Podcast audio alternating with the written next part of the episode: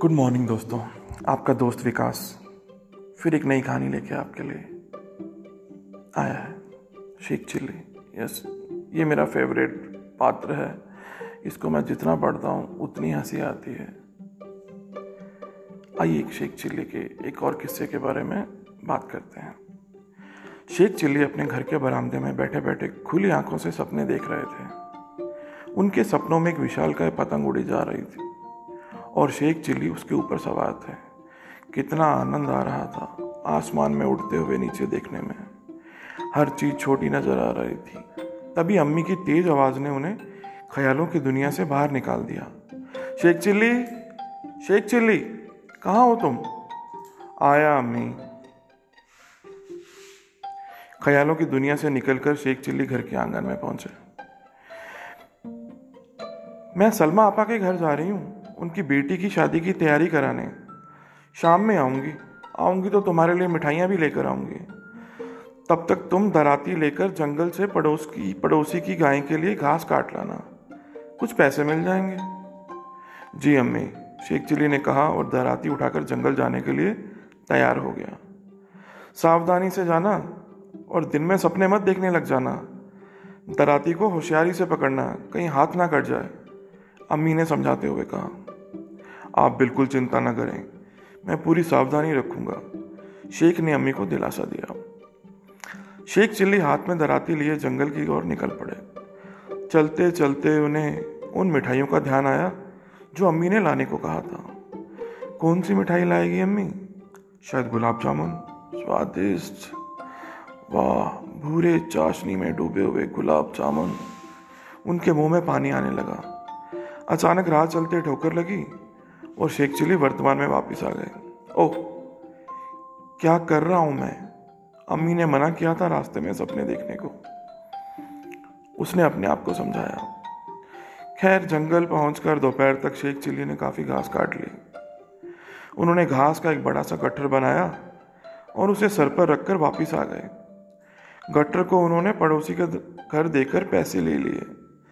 तब उन्हें याद आया कि धराती तो वो जंगल में ही छोड़ा है। दराती वापस लानी ही थी, नहीं तो अम्मी के गुस्से का सामना करना पड़ता। शेख चिल्ली दौड़ते हुए वापस जंगल पहुँचे। धराती वहीं पड़ी थी, जहाँ उन्होंने छोड़ी थी। शेख चिल्ली ने जैसे ही धराती को छुआ, उन्हें झटका सा लगा और धराती हाथ से छूट गई। धूप में पड़े पड़े धराती का लोहा खूब गर्म हो गया था। वे धराती को उलट पलट कर देख रहे थे और समझने की कोशिश कर रहे थे कि आखिर धराती इतनी गर्म कैसे हुई। वो अभी दराती का निरीक्षण कर ही रहे थे कि उनके पड़ोस में रहने वाला जुम्मन उधर से गुजरा। शेख चिल्ली को यूँ अपनी दराती को घूरते हुए देखकर जुम्मन ने पूछा, क्या बात है? तुम दराती को ऐसे क्यों घूर रहे हो? मेरी दराती को कुछ हो गया है। ये काफ़ी गर्म हो गई है, शेख चिल्ली ने चिंतित स्वर में कहा। जुम्मन को शेख की बात पर हँसी आ गई। मन ही मन हँसते हुए ऊपर से गंभीर स्वर में उन्होंने कहा, तुम्हारी दराती को बुखार हो गया है। ओ, फिर तो इसे हकीम के पास ले जाना पड़ेगा। शेख चिल्ली की चिंता बढ़ गई।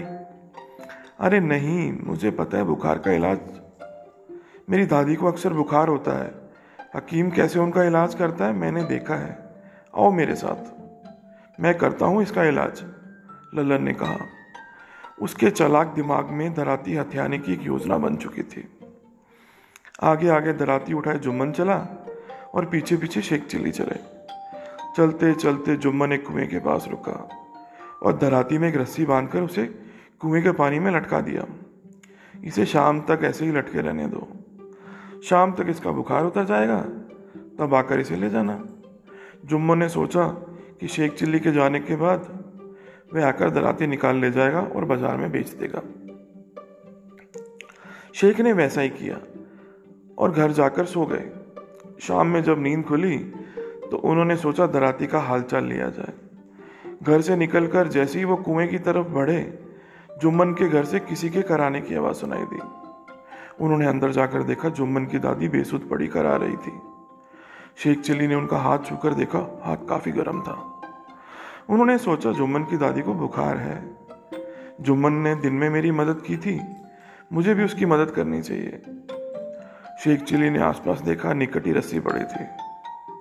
उन्होंने जुम्मन की दादी को रस्सी से बांधा और कंधे पर लाद कर कुएँ की ओर ले जाने लगे। पड़ोसियों ने देखा तो उन्हें रोकने की कोशिश की, लेकिन शेख चिल्ली ने किसी की नहीं सुनी और दादी को लेकर कुएँ तक जा पहुँचे। कुएँ पर पहुंचकर उन्होंने अपनी दराती कुएँ से बाहर निकाली। दादी के लिए दवा लेने जाने के कारण जुम्मन को दराती निकालने का वक्त ही नहीं मिला था। शेख चिल्ली ने दराती को निकाल कर एक और रखा और जुम्मन की दादी को कुएँ में लटकाने की तैयारी करने लगे। दूसरी ओर जब जुम्मन और उसके अब्बा हकीम से दादी की दवा लेकर लौटे तो पड़ोसियों ने उन्हें बताया कि शेख चिल्ली रस्सियों में बांधकर दादी को कुएँ की ओर ले गया है। दोनों भागते हुए कुएँ तक पहुँचे। तो तो देखा कि शेख चिल्ली की दादी को कुएँ में लटकाने वाले थे। अरे बेवकूफ़, ये क्या कर रहा है? जुम्मन के अब्बा ने चिल्लाकर कहा ओ आ गए आप। मैं दादी के बुखार का इलाज कर रहा था। शेख चिल्ली ने उत्तर दिया। ऐसा कहीं बुखार का इलाज होता है? किस पागल ने बताया तुझे? जुम्मन के अब्बा ने अपनी माँ की रस्सियाँ खोलते हुए पूछा। मुझे तो जुम्मन नहीं बताया। शेख चिल्ली ने जुम्मन की ओर इशारा करते हुए कहा, जुम्मन के अब्बा ने घूर कर जुम्मन की ओर देखा। जुम्मन सर झुकाए खड़ा था। उन्होंने डंडा उठाया और जुम्मन की ओर लपके। अब जुम्मन मियाँ आगे आगे और उनके अब्बा पीछे पीछे हैरान शेख चिल्ली अपनी दराती के साथ घर वापस लौट आए, जहाँ अम्मी गुलाब जामुन के साथ उनका इंतज़ार कर रही थी। कहो दोस्तों, कैसी लगी कहानी?